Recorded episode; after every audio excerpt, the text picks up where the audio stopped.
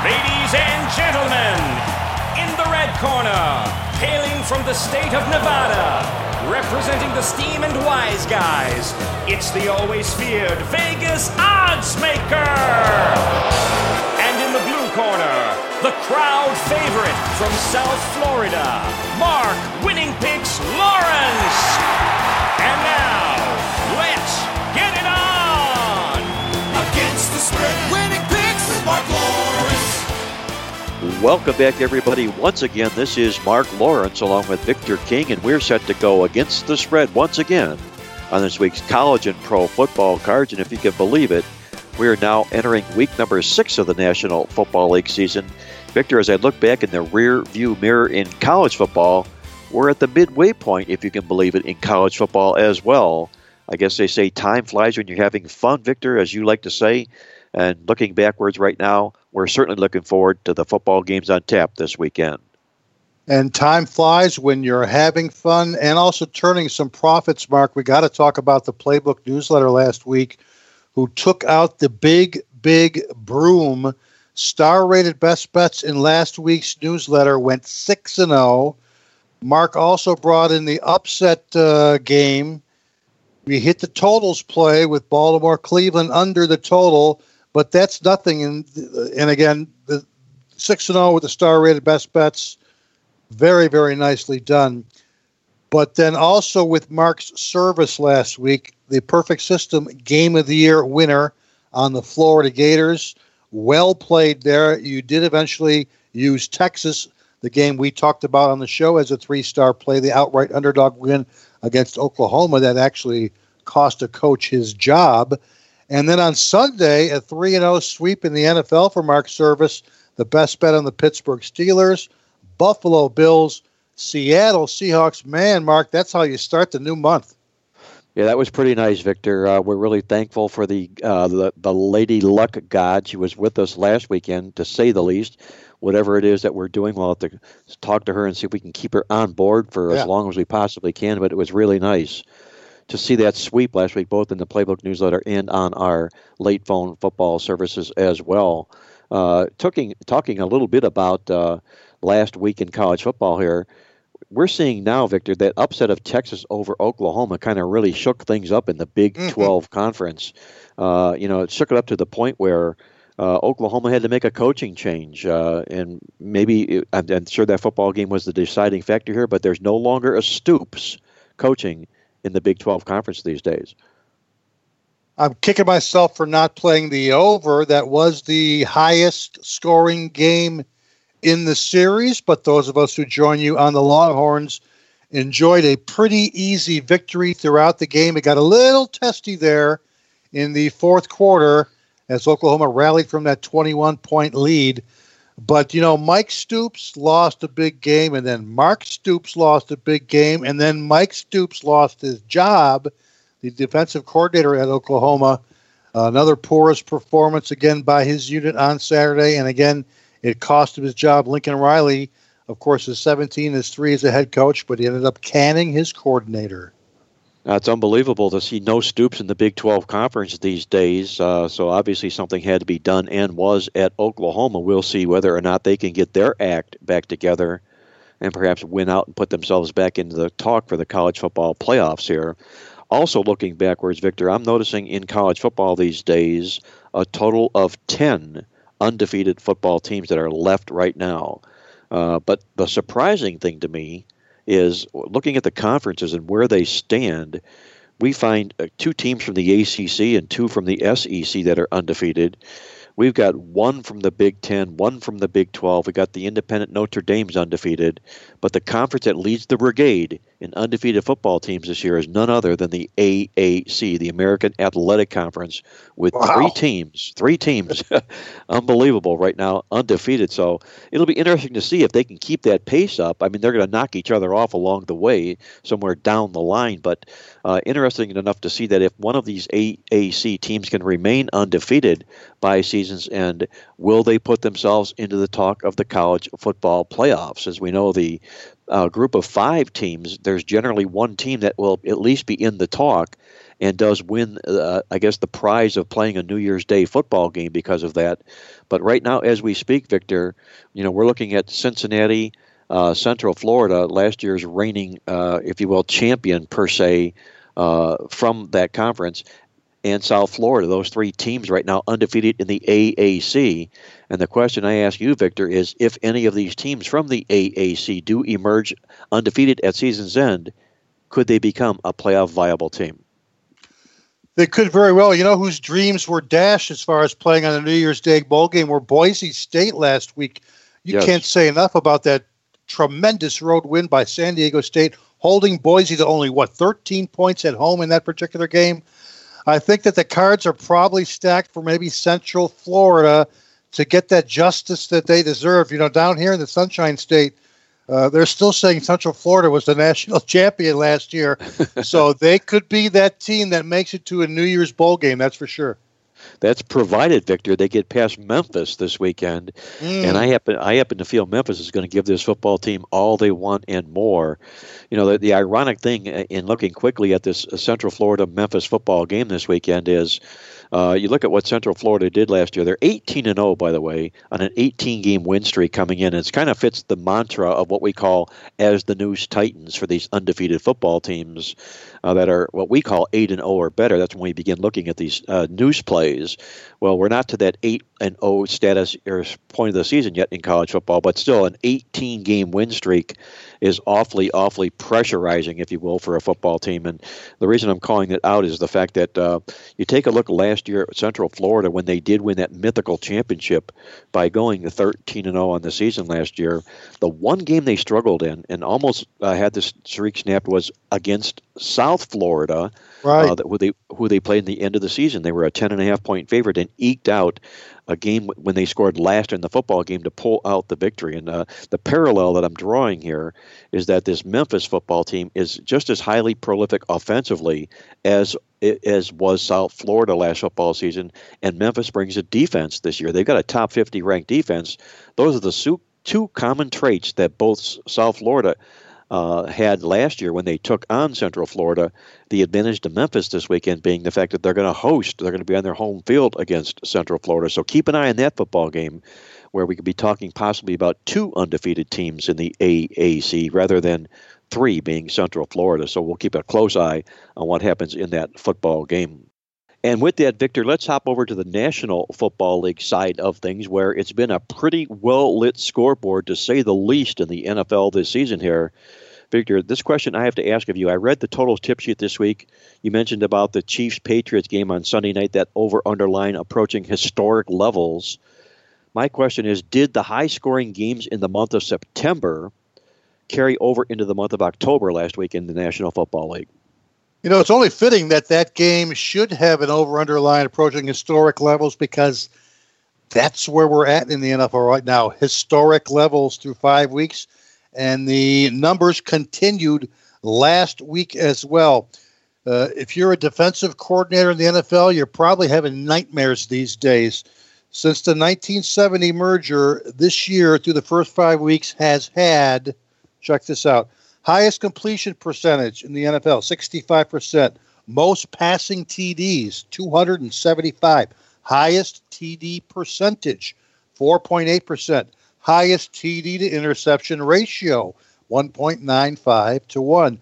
Highest pass attempts per team per game, 36.6. The NFL right now is on pace to score 12,272 points this season, which would be more than 1,000 above last year's total, which was 11,220. That's an absurd 9.4% increase in scoring and we're right now at 48.0 points per game on the year through the first five weeks of the season. Here are your averages starting with week one 47.8, 46.3, 45.2, 53.4 in week four, and then last week 47.3. So we are definitely talking about history in the NFL. We talked last week about the, the quarterbacks and the fact we have so many quarterbacks with a QBR rating extremely high on the season. And it does not look like uh, Uh, these numbers will go down. We've got three huge games this week in the NFL with big over under lines, one of which we'll be talking about on the show. So that's the way scoring goes in the National Football League these days, guys. These over under totals are at historic levels, and uh, it looks like uh, much like global warming, it doesn't see any end in the store here, especially with these rules now in place as far yep. as scoring goes in the NFL. And Victor, before we uh, conclude our NFL segment here, I jumped past the college football portion part on the show. We're talking about totals, about the red hot college football totals and what they've been doing thus far this football season. I know your service has been on fire with the college football totals. Any shakedown that you can report about college football totals while we're on that subject? Yeah, we got a handful of teams we can just run through the list, and and thanks for that. Yes, we've gone nine and four so far this season in college football over under plays. Our big one last week was that four star uh, winner in the late game over the total Colorado State versus San Jose State, a game in which uh, neither team played any defense at all. I think the final score was like 45 to 30, but a nice winner nevertheless. And your perfect teams so far this season in college football in regards to overs South Alabama 6 and 0 over under on the season.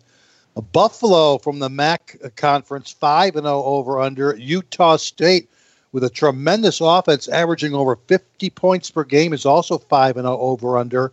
Another team from the MAC conference Toledo 4 and 0 over under. New Mexico is 4 and 0 over under. Uh, the average New Mexico game has seen 75 points average this uh, season. And also a team from the, and you wouldn't think this, a team from the SEC conference, a perfect 4 and 0 over under the season. That would be Missouri, the Tigers. And guess what, folks? This week they take on an Alabama team that's also 5 and 1 over under on the season. No wonder the over under line is so high in that particular game. And then on the flip side of things in college football, there's only four teams that have yet to go over in a game this season. Number one is very surprising. The Mean Green from North Texas down there in Denton, who is 0 6 over under on the season. And that's surprising given the fact that they were a pretty good over team last year. I got the numbers right here for North Texas. They were 9 and 5 over under last season. So that's a big, big turnaround for North Texas at 0 and 6. Arizona, this was a team that was involved in a lot of shootouts last year with a healthy Khalil Tate. And that's the optimum word, the underlying word healthy, because he's not been healthy so far this season for Arizona. They're 0 and 5 over under. And then finally, Tulsa 0 and 4 over under. And Colorado, despite having a great offense, averaging 38 points per game on offense, they played a killer defense, allowing only 18 points per game. They're 0 4 over under this week, and they got a big game on the road against USC. Nice overview in college football scoring from Victor King at King Creole Sports. What's been going on in the world of overs and unders in college football? And Victor, I'm glad you brought out the point about Khalil Tate from Arizona yeah. because I've been scratching my head about the lack of right. productivity by that offense here. I mean, he was just he, he played like a, he had his hair on fire last year and we're not seeing anything close to that at Arizona here. So obviously, the injury health issues are taking a big toll on Arizona and their attack this football season. Hey, don't go away, guys. When we come back, Victor and I, we're going to tear down our college football game of the week. We're going to go inside the Big Ten Conference for a beauty on tap. We got that and a whole lot more to come here on Mark Lawrence Against the Spread.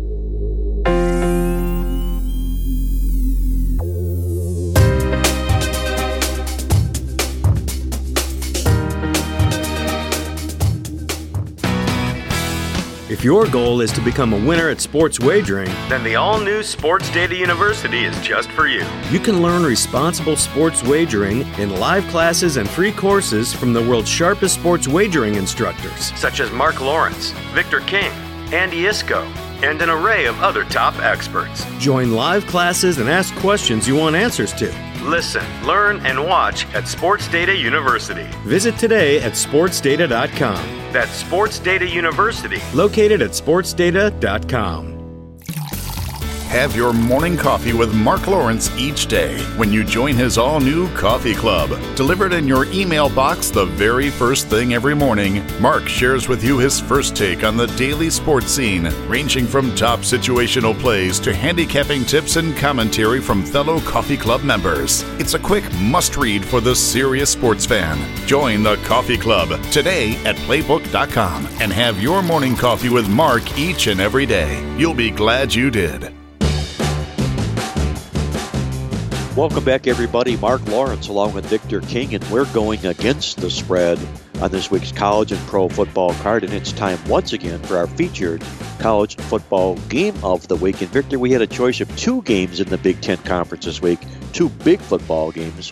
We all know about Michigan hosting Wisconsin, but I couldn't pass up Penn State hosting Michigan State. You'd think either way we would not have missed with either selection here, but we've opted for the Spartans and the Nittany Lions for our college football game of the week. Victor, I'd like to know your take on what you see as the possible over under situation inside this game. Well, let's see. It opened at 56 and a half, the over under line for the Michigan State Penn State game. They'll be kicking off at 3:30 Eastern Time, and it is a little bit surprising that the over under line has come down a couple of points. We're down to 53 in this particular game as we record the podcast on Thursday morning this week. Surprising why you say? Well, it's a little surprising considering both teams are 4 and 1 over under on the season already. So uh, we're both coming in clicking at 80% overs for both teams.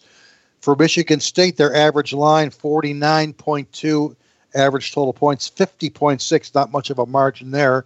But again, uh, four and one over under. Nevertheless, for Penn State, their games have been uh, a little more surprising in regards to offense. Average line in Penn State games 59.8 and average total points 70.4. So the average Nittany Lion game has gone over the total of the season by more than 10 points. You over betters gotta love the way the series has gone. The last four meetings between these two teams have all gone over the total by an average margin of plus nine points per game. Seven out of the last eight meetings have gone over. And even taking it all the way back into the late 90s, 15 3 and 1 over under in the last 19 meetings between these two teams. That's a pretty consistent over percentage and we're working with a fairly manageable line of 53 points currently in this game. You know, neither team is playing with the same amount of defensive intensity as the last few years. Michigan State is allowing 41 more yards per game on defense. They're allowing more, uh, four points per game more than last season. Penn State's averaging around 30 yards more per game on defense, also allowing five more points per game on defense as well. But on uh, offense, Michigan State scoring. They're up three points per game compared to last year. Penn State team scoring. They're up almost nine points per game compared to last year. Uh, maybe it's the fact that both teams brought back a combined 18 out of 22 offensive starters, which is why the numbers are so high this particular season. We know, and I'm sure you'll talk about this, Mark. I know that Michigan State's got this outstanding run defense. I believe they're currently number one in the nation, and the offense is strong at controlling the clock. However, the Spartan secondary, it's it's just not there. They went into that Northwestern game struggling against decent passing games, and then they got hit by 373 yards and three scores in the loss. Now, on the Penn State side, you know, Trace McSorley, he's yet to actually throw for 300 yards, and he's only hitting 53% of his throws. But this is that perfect game for him to have his breakout game on offense. I think there's some value at 53. We got this game finishing somewhere in the high 50s. So, Mark, we're going over the total with Michigan State, Penn State. Victor likes the value, if nothing else, in that Michigan State Penn State game at 53 points, set to go over the total in that contest at Happy Valley here. I talked about Michigan State earlier on in the show. The fact that they come into this football game after a disappointing home loss last week against Northwestern, a football game in which they were installed as 10 and a half point favorites. They did manage to win the yards in that game for what it's worth statistically in the contest here. Michigan State also won straight up last year as a double digit home underdog against Penn State. This is a Michigan State football team with, as Victor says, that top ranked rush defense that comes in here catching Penn State. Uh, in what I think might be a, a, really down roll this particular week. And I'm saying down roll because of this, guys. If you look at what Penn State has done in the past, when they've been at home in Happy Valley and they've lost a Big Ten conference game, and they come back at home the next game, they've been absolutely no shows in those football games. Nine times they've won only three of those games straight up, and they've lost to the point spread all nine times, has Penn State. This Michigan State uh, top ranked rush defense, if they can assert themselves in this game, and I believe they can, they have not coughed up more than 66 yards on the ground in any football game this year, as far as allowing opponents to rush the football. If they take that away from Penn State in this game, that makes the Penn State offense a one dimensional offense, and it falls all on the shoulders of Trace McSorley, their quarterback, and I think Mark Dantonio can prepare and put a game plan just in place for something like that. Uh, this Penn State offense is really good. There's no doubt about that. They're averaging 50 points a game and 515 yards per game. But coming off that brutal one point home loss to Ohio State just put a pin in the balloon at Penn State. Uh, what I also like about this football game is this.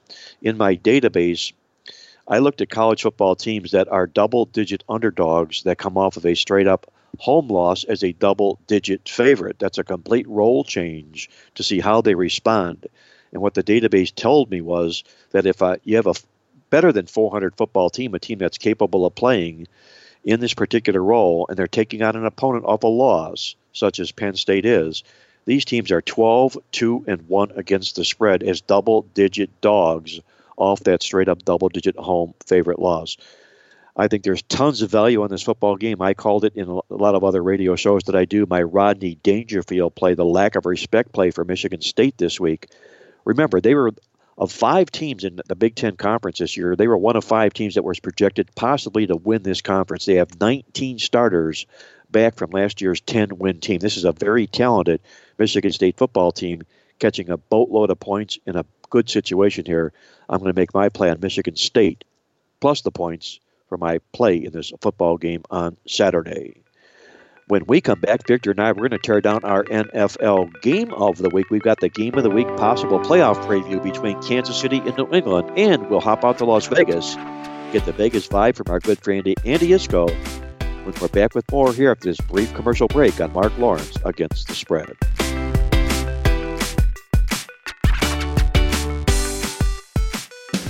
All new Playbucks tokens are here only at Playbook.com can you earn rewards and get up to $100 in free Playbucks tokens to use as you choose. And with your Playbucks tokens, you can use them for Playbook Experts picks and selections. Plus, you earn 20% in free bonus tokens when you do. If you haven't got your $100 in free Playbucks tokens, do so now. Simply visit Playbook.com and click on the tokens link.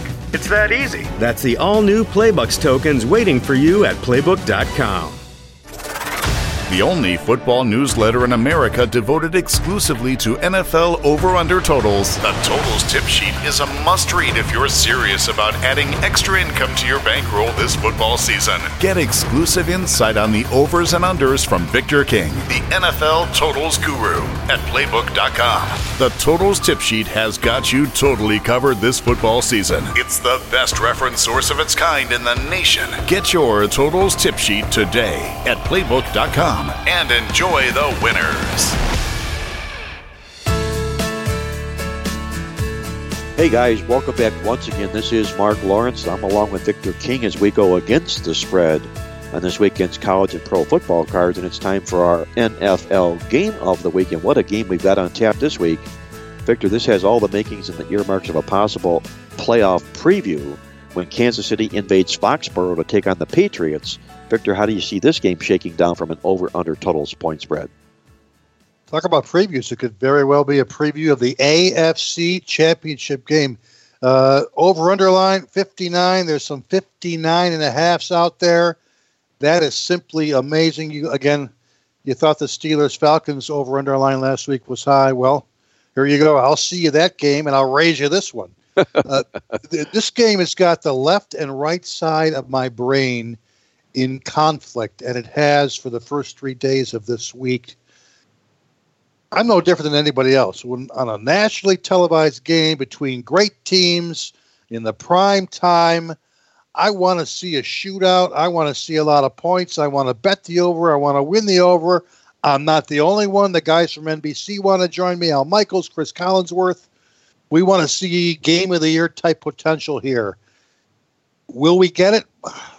We'll see. It's certainly a high over under line. In terms of value, that left side of my brain is saying you're not getting a lot of value if you're going over the total in this particular game. With that said, Mark, our very first query in the playbook database has to be let's query games in which the line is extremely high in the NFL. And since late in the 2000 season, NFL games with an extremely high over under line of 58 or more points, like this game, have gone a perfect 7 0 and 1 over under. That's 5 0 and 1 in the regular season, 2 and 0 to the over in the playoffs. None of those games have gone under the total. The database is telling us that these extremely high over under lines are justified, justified with a high scoring result. In this case, those games have averaged 66.6 points per game. Now, we got the numbers, we got the stats, we got the data. We know the Chiefs are number two in offensive scoring, they're number five in total offense, they're ranked dead last in overall defense. Heck, they just allowed a dysfunctional Jaguars offense to get 502 yards last week in their 30 to 14 home win against Jacksonville. Uh, on the flip side, New England's offense struggled in the first three games of the season, but they've got all their pieces back in place now, particularly with the Edelman returning from suspension last week. So, after averaging only 19 points per game in their first three games, it's pretty significant that New England has rolled 38 points two weeks ago against Miami, 38 points last Thursday night against the Colts. And in those games, they had 438 and 449 offensive yards, respectively. So they may be ready for that uh, big time offensive showing against the Kansas City Chiefs. In terms of the series history, each of the last five beatings here have gone over the total. Average line 45.8. Average score 57.0. So the average KC New England game has gone over by 10.2 points per game. And that included last season. Remember these two teams, they started the season last week on th- uh, last year on Thursday night football. KC went into New England, shocked the Patriots 42 to 27. The game went over by 21 points. So that's not lost on us as well. They really looked good in that game last season as well. That was the beginning of this new KC philosophy where they're bringing in some of the college offense into the NFL, and so are the Patriots for that matter. Right now, we got some numbers from the database that perhaps support a shootout in this particular game. What cautions me, that right side of my brain is going, hey, Bill Belichick is no dummy. We're talking what about most smartest, sharpest coaches in NFL history. He knows when it's advantageous to get into a shootout with another team and to quicken the pace of play considerably. He knows when to pull back the reins and slow down a game.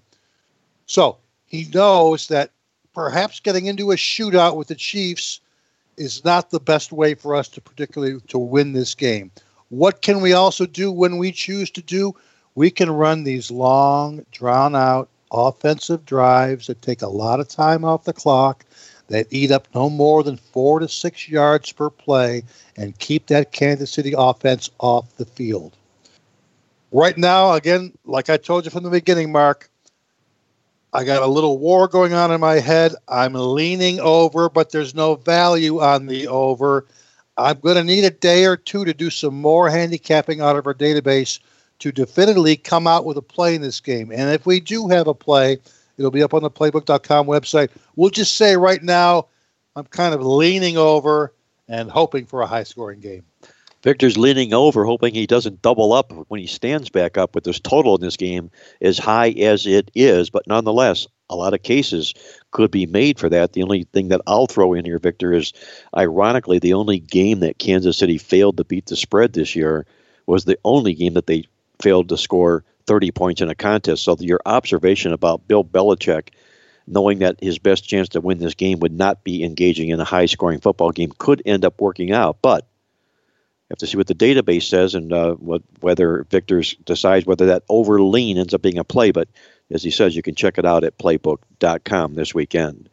Meanwhile, the Kansas City Chiefs enter the football game a perfect 5 0 record on the season this year behind the young phenom quarterback Patrick Mahomes, who, as I've been saying repeatedly, has this look, this John Elway look about him.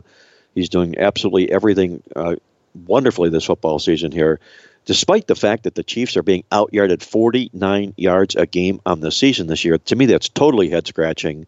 But you know they do it the Andy Reid way. The Andy Reid way is with special teams, let uh, other teams force uh, create turnovers and win football games on the field that way.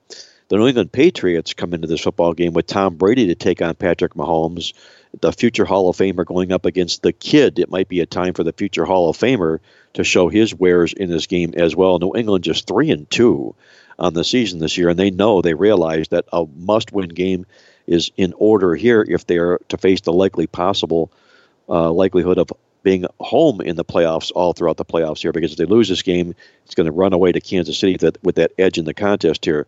New England does play with revenge from their loss last year to Kansas City here in Foxborough in the season opener, in which they were pillaged. They were eight point favorites in the game, and they lost the football game 42 to 27 here.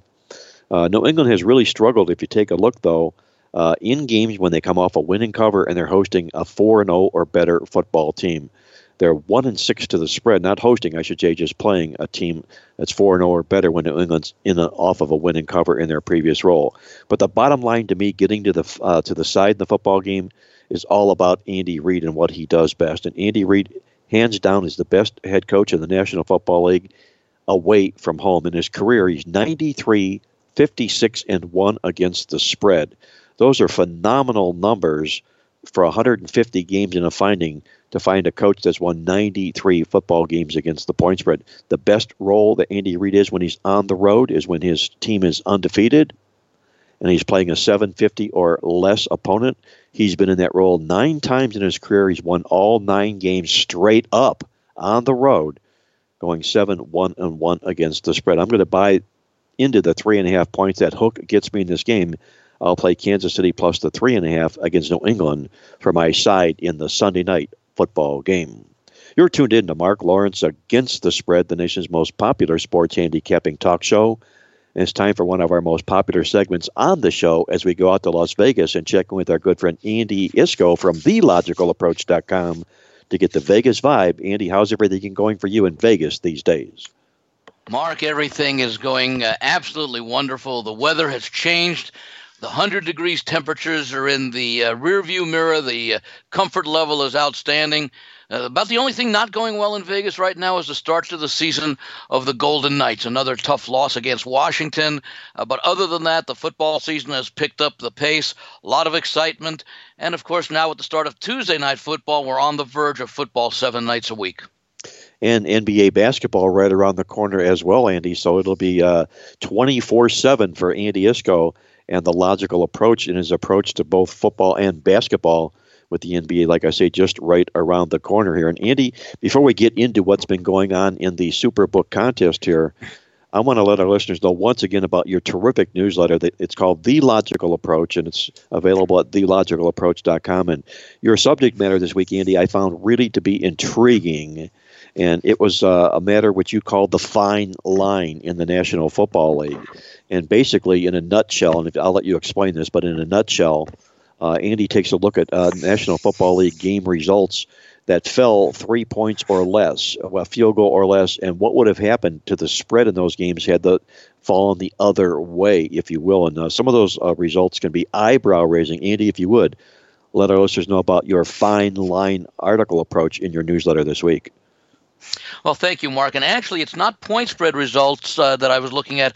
I was looking at straight up results as far as Correct. what yes. the teams yeah, records would have been had all the close decisions or overtime games uh, been reversed. In other words, we often talk about one play making the difference between a win and a loss, and one win meaning the difference between a playoff season and a non-playoff season. So I took a look at for, and I do this every year. So we're looking now at at the 2017 results. What would have happened if uh, teams' games that they won by a field goal or less or by a touchdown in overtime, which is basically a regulation tie, if those games had been reversed so that uh, a three point win became a three point loss, a two point loss became a win, etc. And it's interesting how the number of teams would have been affected by three or four uh, games. For example, uh, and the example I used as perhaps an as an indicator of what we might expect the following year. I went back to the New York Giants, who were an 11 and 5 team in 2016.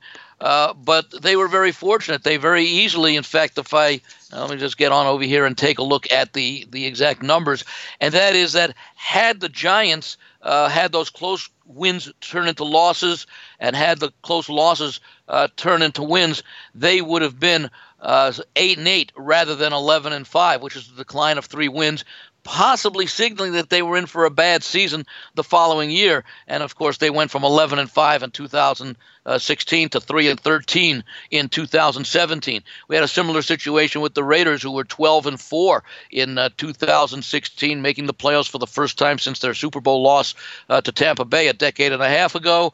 And uh, they could have very easily been instead of 12 and 4, 6 and 10. And of course, they slid back last year as well. So looking at the teams from last year who showed significant variations in their actual results uh, and how they would have been affected by close game reversals, we saw team like Carolina that actually finished 11 and 5 easily could have been 7 and 9.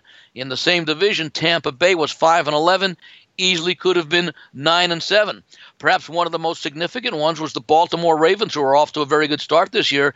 They were actually 9 and 7 last year, but if you reverse the close wins and losses, they would have been 12 and 4 and uh, defeated Pittsburgh for the AFC North title. The Steelers were 13 and 3. They could have easily been 10 and 6 but for those close wins uh, versus their close losses. And we're seeing Pittsburgh struggling in the early part of this season. So a number of things can be gleaned by looking at how these uh, close games actually impact a team's records that uh, had they gone the other way but for that one play.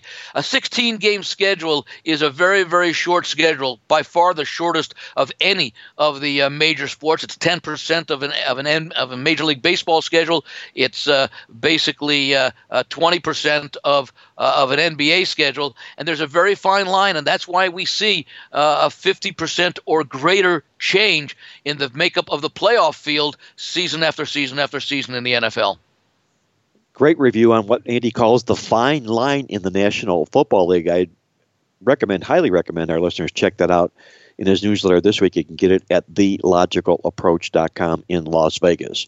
We're visiting with Andy Iskoe from The Logical Approach in Las Vegas. And Andy, the Superbook contest looks like it's beginning to heat up a little bit here last week. If you would, let our listeners know a little bit about how the consensus shook out last week and where the standings stand as we enter in after the in, entering into the sixth week of the NFL season. Okay, Mark, just as a brief recap for those who may be joining us for the first time, Superbook contest is put on by the Westgate uh, Sportsbook in Las Vegas, formerly the uh, Las Vegas Hilton. It's a static point spread, comes out uh, mid to late afternoon Pacific time on Wednesdays. The contestants make five selections a week against that po- against that point spread, uh, sides only, and of course these selections are not due until Saturday morning. So there could be some line changes, and we have any number of ways that contestants will play. Some people play teams, some people play lines, some people play line moves. Uh, any number of different ways that people will approach the contest, and of course this year another record set over 3,100 entries. Uh, what I'd like to track and what we like to present each week is how the consensus, the top five selections, meaning that if you had if you had sat down uh, Saturday afternoon and took a look at uh, the distribution of all the contestant selections, you said, you know what, I'm going to play uh, five teams tomorrow on Sunday or Monday and play the top five teams according to the contest. Who would I play and how did those results do? Well, the consensus has had a, a, struggle this year as they did for the early part of last year, and last week was no exception. The top play in the consensus for the consensus last week was the Baltimore Ravens laying two and a half points uh, to uh, and at the Cleveland Browns. Over a thousand, nearly a third of the contestants, a thousand and fourteen, laid the two and a half. Excuse me, laid the three in the contest with the uh, uh with the Ravens. That consensus selection loss. The other top five selections to lose were the Rams winning but not covering in their win at Seattle. The Tennessee Titans losing outright at Buffalo. And Monday night, the Redskins getting six and a half at the New Orleans Saints. So those were the four losers. The lone winner last week, the Arizona Cardinals winning outright as four point underdogs at the San Francisco 49ers. So for the week, the consensus one and four against the spread, and for the year, 11 and 14 against the spread. This is in the uh, main Super Contest, the Classic. In the Super Contest Gold, Gold, which is the con- similar contest, except it has a $5,000 entry fee compared to the $1,500 entry fee for the regular Super Contest, which is now being called the Super Contest Classic. In the Super Contest Gold, it's a $5,000 entry fee, winner take all. They had about 125 entries. The consensus there last week was 11 and 4, which took it down to a very, very modest winning record, but losing against the spread for the season. Uh, 12, 11, and 2 year to date, basically 52%. They use a, a point system for determining the leaders in the contest. A point spread win equals a pu- uh, equals one point. A point spread push equals a half point. So out of a possible uh, uh, out of a possible 25 points for the 25 selections that have been made, the leader in the in the classic contest has a record of 20. Actually, there are four who are tied with records of either 20 and five or 19 4 and 2 both of which produce 20 points which is 20 out of a possible 25 or 80% the second place contestants there are 5 at 19 and a half 13 at 19 15 contestants at 18 and a half points and 38 contestants at 18 points. And that means that in the contest of over 3100 entries through 5 weeks there are 75 contestants who are at 72% or better, meaning they've got at least 18 out of the 25 points. And just to compare that to the Super Contest Gold, where we have slightly over 120 entries, the leader is at 18 and a half points with a record of 17, 5, and 3. That's 74%. And there are a total of 27 contestants out of the 125, so roughly 20% right now through five weeks, hitting 60% or better. The other main contest in Las Vegas, the Golden Nugget contest, which involves both college and uh, NFL sides only, no totals this year for the Golden Nugget contest. In this contest, you make seven selections a week. It can be college, pro, or any combination of those two. Uh, there have been 35 selections made thus far this season through the first five weeks. There's one leader at 26, 8, and 1. That's 26 and a half out of a possible 35 points. There are two contestants at 25 and a half, so the leader has a one point lead. Three contestants at 25, another two at 24 and a half, nine at 24 seven at 23 and a half and 12 at 23 so the contestants having at the top having very fine seasons but we are not even one third of the way through the season. We are approaching that this week a review of what's going on in Las Vegas in the Superbook contest, both the Classic and the Gold and the Golden Nugget contest from our good friend Andy Iskoe at thelogicalapproach.com in Las Vegas.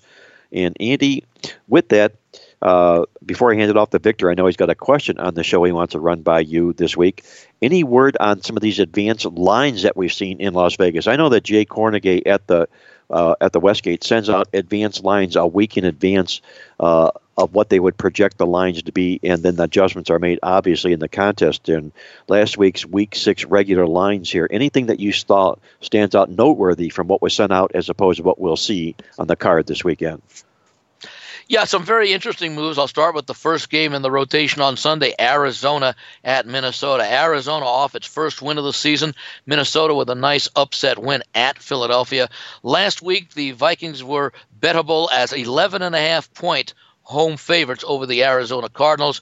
After Sunday's action was complete and the lines went back up on the board for week six, Minnesota had been reduced down to a nine and a half point home favorite. A, full, a move not just of two full points from what was available last week, but it went across a key number of 10, and that 10 has now appeared. And so Minnesota has been bet up slightly from 9.5 to 10, but still, that's considered a significant move uh, compared to what it was a week earlier.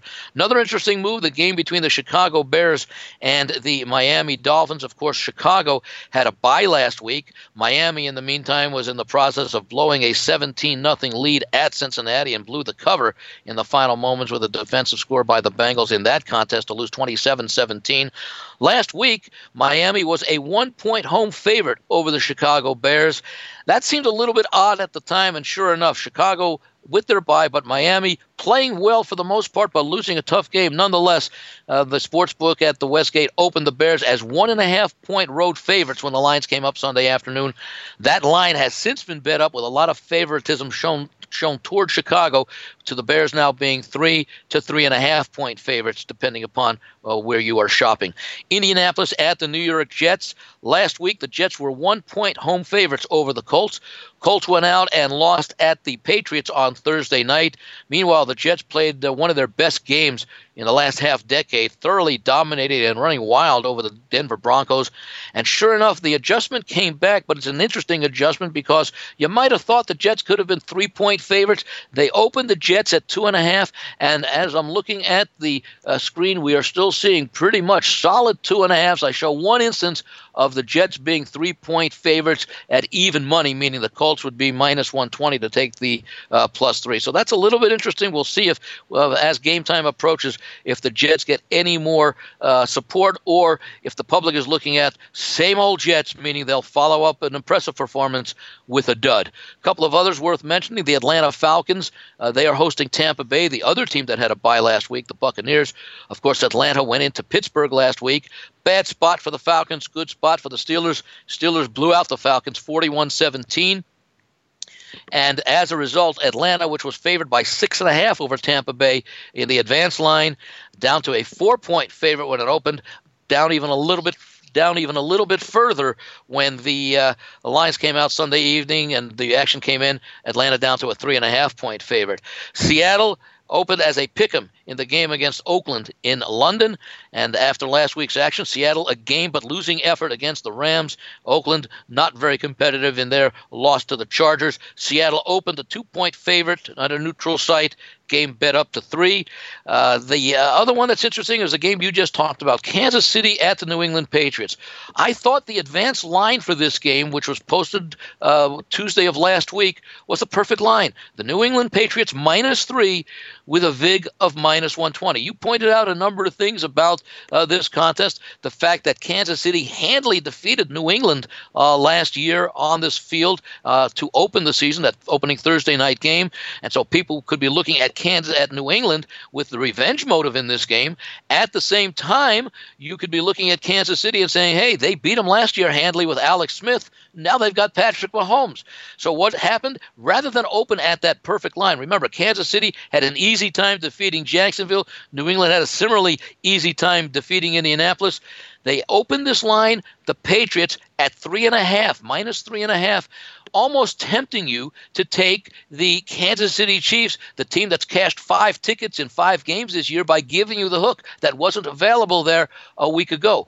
That has me very perplexed because the sports books are not in the habit of giving away money. Yeah, everyone's seen what the Patriots have done the last two weeks, but look at the teams they did them against the Miami Dolphins and the Indianapolis Colts. Now they're stepping up against an unbeaten team.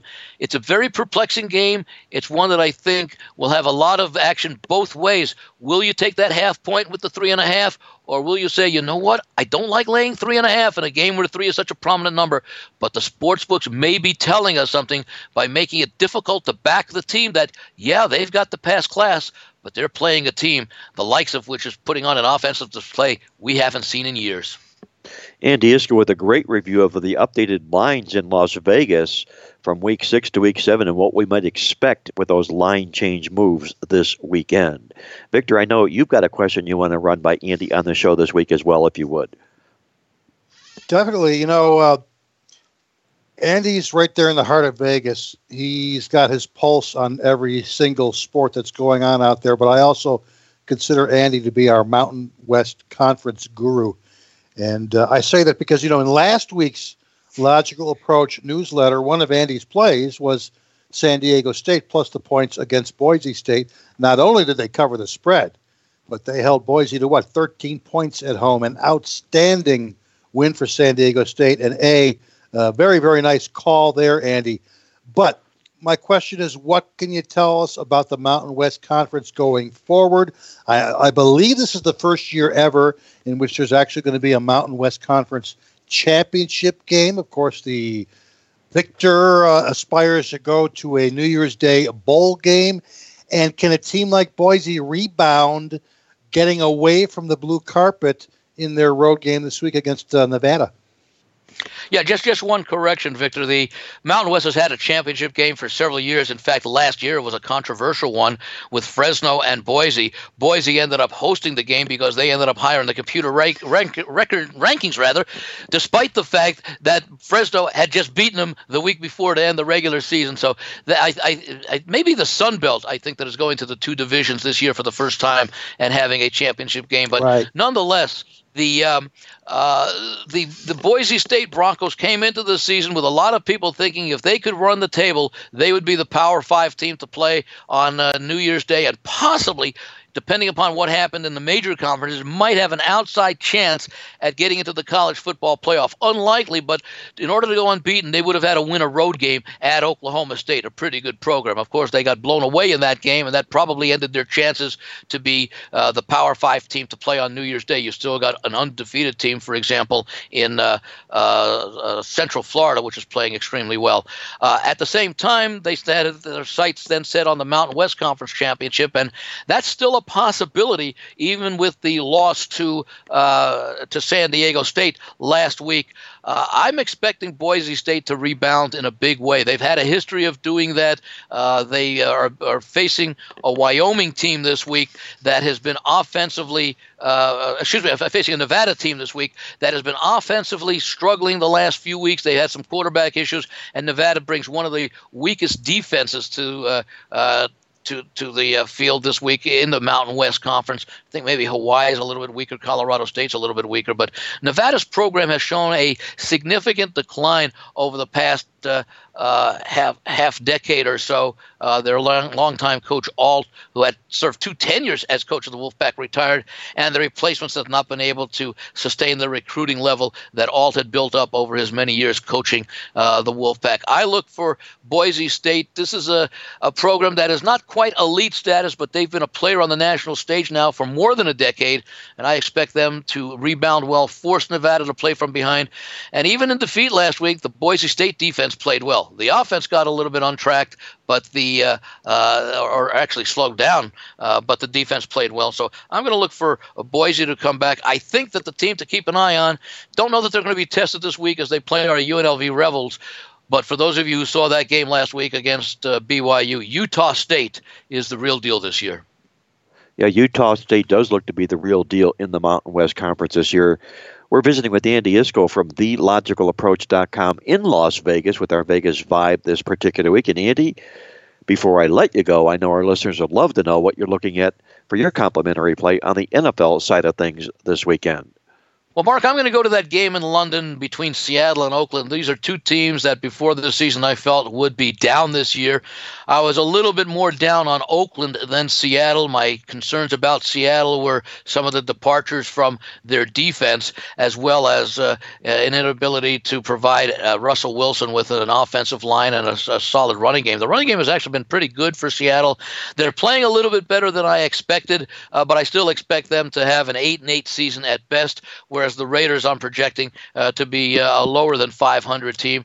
And I don't like the way that Oakland played last week, coming off of that uh, uh first win of the season, that overtime win at Cleveland, which in many many respects you could say they were somewhat fortunate because, in fact, I think the NFL admitted that they blew one call with a fumble. they might have admitted that they blew another call with a first down that allowed Oakland to keep a drive alive against the Browns. They ultimately won that game in overtime. Meanwhile, Seattle gave the Rams its stiffest toughest chest test that the Rams have faced all season. Minnesota gave the Rams a good game the, the Thursday night before. Seattle had several leads in the game against the Rams, and uh, the Rams did what uh, they've been able to do against a Seattle team that I still believe is on the decline. But I think Seattle's good enough to go over to London, beat Oakland by more than the three points by which they are favored. In fact, in many places, you can get Seattle three at pl- at uh, minus three even money against uh, the Oakland Raiders, a team that uh, well, for all intents and purposes, gave up on the season when they traded Khalil Mack right before the start to the Chicago Bears.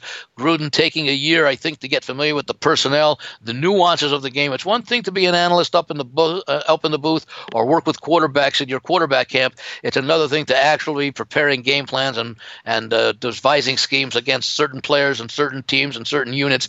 And that's, I think, where Oakland is coming up a little bit short. There are some defensive issues, and I'm still not sure that Derek Carr has the support of the uh, of the locker room. He had a great season two years ago when Oakland made the playoffs. Regressed last year and has struggled to find his uh, uh, his footing this year. I'm going to look for Seattle to get uh, probably about a seven to ten point win over in uh, London. So uh, I've laid the three points with Seattle this week. Just a quick note from the database that in games in London, the favorites have really taken down the money a lot more than the underdogs have. So Andy Iskoe on the Seattle Seahawks for his side in the big NFL game in London on Sunday. Andy, a great job once again, as always, on the show this week. I'm going to wish you the very best of luck this week, and we'll look forward to catching up with you next week here on Mark Lawrence Against the Spread. Mark, Victor, I wish both of you great weekends as well, and uh, look forward to next week. That was Andy Iskoe joining us from TheLogicalApproach.com in Las Vegas. And don't go away, guys. When Victor and I come back, for the final segment, I'll share with you our awesome angle of the week and our complimentary plays from both Victor and myself when we're back in just a moment here on Mark Lawrence Against the Spread. Attention sports fans, it's time to get in on all the football action at mybookie.ag. This industry leading website is renowned for having the best odds and more betting options than any other sports book online. This is why Mark Lawrence only endorses mybookie.ag. Call toll free at 1 844 900 2387 or go online to mybookie.ag to open an account and start winning today. Get the odds you want and the fast payouts you need guaranteed. That's mybookie.a as in apple and G as in games. Tell them Mark Lawrence sent you. Only the biggest, only the best, only at mybookie.ag. Sign up today. And now, the moment you've been waiting for. From the hot South Florida sun, it's Mark Lawrence with his awesome angle of the week. All right, guys, let's get to it. Our awesome angle of the week on the college football side of things this week. We call it 40 40 and looking for more. What we're looking to do is to play on any non conference college football home underdog if they scored 40 or more points in each of their previous two games. It's just that simple. A non conference college football home underdog who's put up 40 or more points in their last two games. Teams in this role going back to 1980 are 27 and 7 against the spread. That's a 79% winning angle. We'll be playing on Liberty plus the points this weekend against Troy for our 40 40 and looking for more awesome angle play on the football card this Saturday. And with that, I'm going to hand it off to Victor King from King Creole Sports to find out what Victor's got on tap for his complimentary play this week. And if you would, Victor, let our listeners know what's cooking at King Creole Sports this weekend. Thanks, Mark. You know, Andy was talking about the uh, London game, the international series of games, and uh, this week's game has actually been moved. It was originally scheduled for Tottenham Stadium, and they're going to be playing it in Wembley Stadium. And we've got some good over under data and information in regards to these international games. We'll leave that in the Totals Tip Sheet newsletter, so you're going to want to pick up a copy of this week's Totals Tip Sheet in addition to the midweek alert newsletter, in addition to the playbook newsletter, where people are always asking, how can you top last week, 6 and 0 and star rated best bets? It's a good time to be reading the uh, playbook family of newsletters, definitely. For our free play this week, we're going to an unlikely game, and in fact, I'm calling this our Fortis Fortuna a Diuvat game. The fortune favors the bold game and we're going over the total in the Jacksonville Jaguars Dallas Cowboys games. Two run of the mill offenses. They're both ranked in the bottom third in the league in scoring. Two top 10 scoring defenses, good defenses, both allowing less than 20 points per game. Two teams off under results last week. So, who in their right mind would consider going over the total in this non conference game? We would. At least we know that most of the squares will not be joining us in this particular game. We touched briefly on the fact that Jacksonville's offense looked great last week. 700 passing yards in the last two weeks now for Blake Bortles. Can you believe it? But at last look, the Jaguars were installed as early road chalk in this game. They're somewhere around a three point road favorite. And in week six of the NFL season, AFC road favorites have gone a perfect 12 and 0 to the over when facing an NFL opponent and the over underlying being 51 or less points. That happens in the sixth week of the season. We're going to ride it. We can even eliminate the game number query and instead add in the current low over underline, which is somewhere around 40 and a half points in this game. Game 11 or less non conference games with a low over underline or 42 or less points have gone 13 and 2 over under when the point spread in the game is 13 or less points. These two teams, the Jags and the Cowboys, they've played each other four times since the new millennium. All four of those games have gone over the total. Uh, it's a pretty significant uh, role reversal for the Jaguars this week. Last week, they were, of course, they were on the road and they were an underdog against the Chiefs, and they're going to road favorites this week against Dallas. 12 and 1 over under since 2013, and this has even been a perfect 7 and 0 to the over in the last three years. Non division road favorites of less than 10 points off a straight up an ATS road dog loss, like the Jaguars are, when the over underline is 50 or less points. We recommend you monitor the line movement in this game. Let the squares bring the game down. It opened at 41 and a half. It's currently down to 40 and a half. Make your move on the game. The lower the line goes. Remember this though that your target line is 40 and a half or less points. I say that because we want to be able to cash a winner if this game finishes right on 41 points despite the high scoring season we've seen in the NFL. 41 is still one of the top four key numbers. So again, Jaguars, Cowboys over the total. Your target line is 40 and a half or more points. On the docket for us this week, Mark, we got a four star NFL over of the week. That'll be up on the Playbook website on Thursday night. We've already got three NFL, excuse me, three college football totals plays for Saturday. That's already up on the playbook.com website. And from what I understand, you've got a big one in pro football too this week, Mark. I do, Victor. I've got a big five star NFL game of the month going this weekend. We've been pretty hot in the NFL of late. Nine and one, our last 10 releases on our executive late phone service.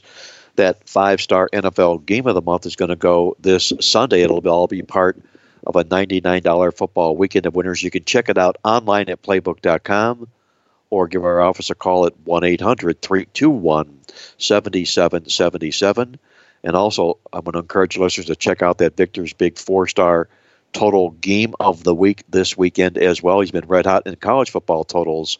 King Creole Sports at playbook.com. Before I get to my complimentary play on the football card this week, once again, I want to remind our listeners about the playbook tokens. Uh, for a limited time, it's going to be ending here soon, guys. You can get $100 in free playbook tokens while they last.